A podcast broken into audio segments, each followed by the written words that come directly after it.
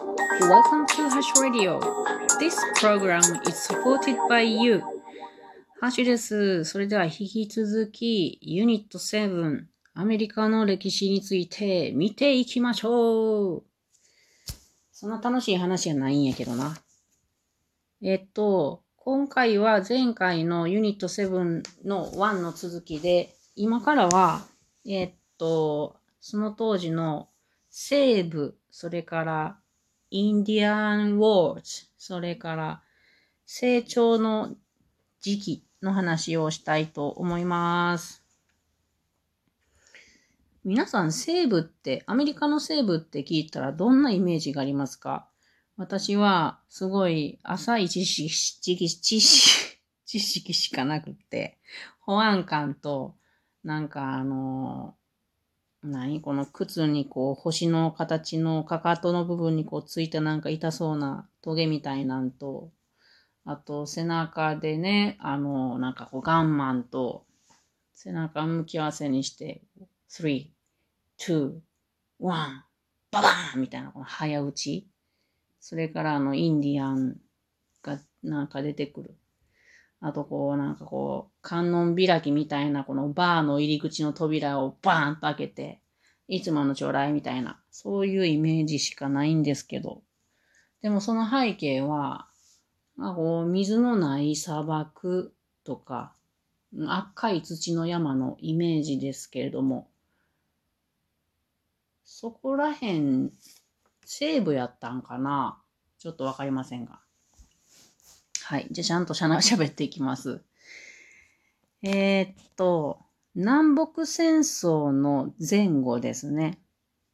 西部では別の変化があったんですね。それ何かっていうと、カリフォルニアで金が見つかったんですね。これが1848年。で、金が見つかるってみんな大喜びのことじゃないですか。で、これで金を発掘するのが加速して、ゴールドラッシュっていうのが始まりました。でその金が見つかった10年後の1858年には、ネバダっていうところで大きな広大な銀の鉱脈、鉱脈鉱脈っていうの、うん、銀の鉱脈が見つかったそうです。なので、何千という人たちが期待と富を求めて西部へと入ってきたんですね。これ、これぞまさしく Go West ですね。私、中学校か高校の時に、ペットショップボーイズっていうイギリスの音楽の人たちがいますけれど、その人たちが Go West っていうのを歌ってて、なんやろ Go West はって思ってましたけど、そういう意味の歌やったんですね。で、えー、っと、この Go West 西へ行けっていうのは東から西へと陸路がありますよね。あもちろんあの海で、この西側から東に向かったっていう人もまあ別でいるんですけど、今話してるのは東から西へ陸路を辿っていくわけです。で、その途中にね、あの、Great Plain って言って、アメリカの大きな大平原っていうのがあるんですけれど、そこを見て、お、ここは穀物を育てるのとかね、あと、牛を育てる畜牛にいいって思った人たちがたくさんいたんですね。で、ここで、よし、これをやろうと思った。だけど、ここっていうのはもともとインディアンの土地なんですね。なので、でも入植者は欲しい。だから、ここでまた戦いが起こってきます。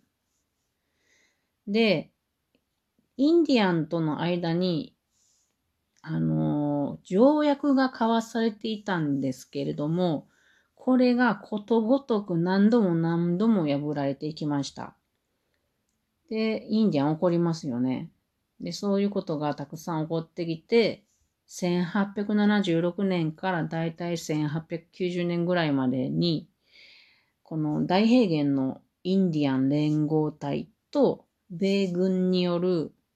The Last Indian Wars 最後のインディアンとの戦いっていうのが起こりました。で、これ結構、これもまたね、あの、白人ってひどいことするんですよね。なんか、これ勉強しだしてからずっと嫌になってくるんですけれども、この白人の入植者によって、このグレートプレインズにいたバッファロー、牛ですね、がたくさんいたんですね。これは、あの、インディアンにとってとっても大切なものであるんですね。だけど、このバッファローをもう壊滅状態になるほどまでに白人は買ってしまったんですね。残念なことですけれども。んでもね、あのー、この頃に、このビーフっていうのがアメリカ人のメインの食べ物になったっていうことを先生から聞きまして、しゃあ、私、ハンバーガーとかさ、ハンバーグとかめっちゃ好きよ、ごめんとか思うけどね。まあ、しゃあないしゃあない。牛好きよ。うんで、あのー、まあ、そんなことになりまして、戦争が終わった後、残った数少ない、少ないインディアンのグループっていうのは、こうね、あの、小さくて貧しい土地の政府指定、指定の居住地へと教えられたっていうことです。これが、えっ、ー、と、インディアンウォーズですね。西部の様子とインディアンズウォーズです。で、次は、その西部で鉄道建築も行われてたんですね。その様子を話していきます。えっ、ー、と、この鉄道っていうのは Transcontinental Railroad と言って、何？大陸横断鉄道って言うんですけど、これってアムトラックかな？私に、その鉄道乗ったことないんですよね、アメリカで。えー、っと、ないかな？まあそのアムトラックとかないんで、乗ってみたいなと思うんですけれども、まあ、長い距離の横断の鉄道ですからね。これを作るにはたくさんの労働者が必要でした。で、アイルランドとか中国からとか労働者が来ました。他にもいろいろあちこちから来ました。で、これは鉄道建築なんやけれども、他にも産業革命が起こってるんですね。19世紀の後半を通してですね、産業革命が起こって、産業化がどんどん続いていきました。で、そうなってくると工場は大量生産をしていくわけです。ここで出た大量生産。今にもつながってますが。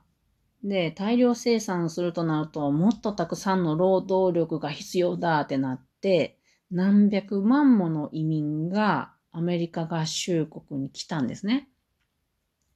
で、その多くっていうのは、ヨーロッパ南部のカトリックの人々であるとか、東ヨーロッパのユダヤ人が来たりしました。で、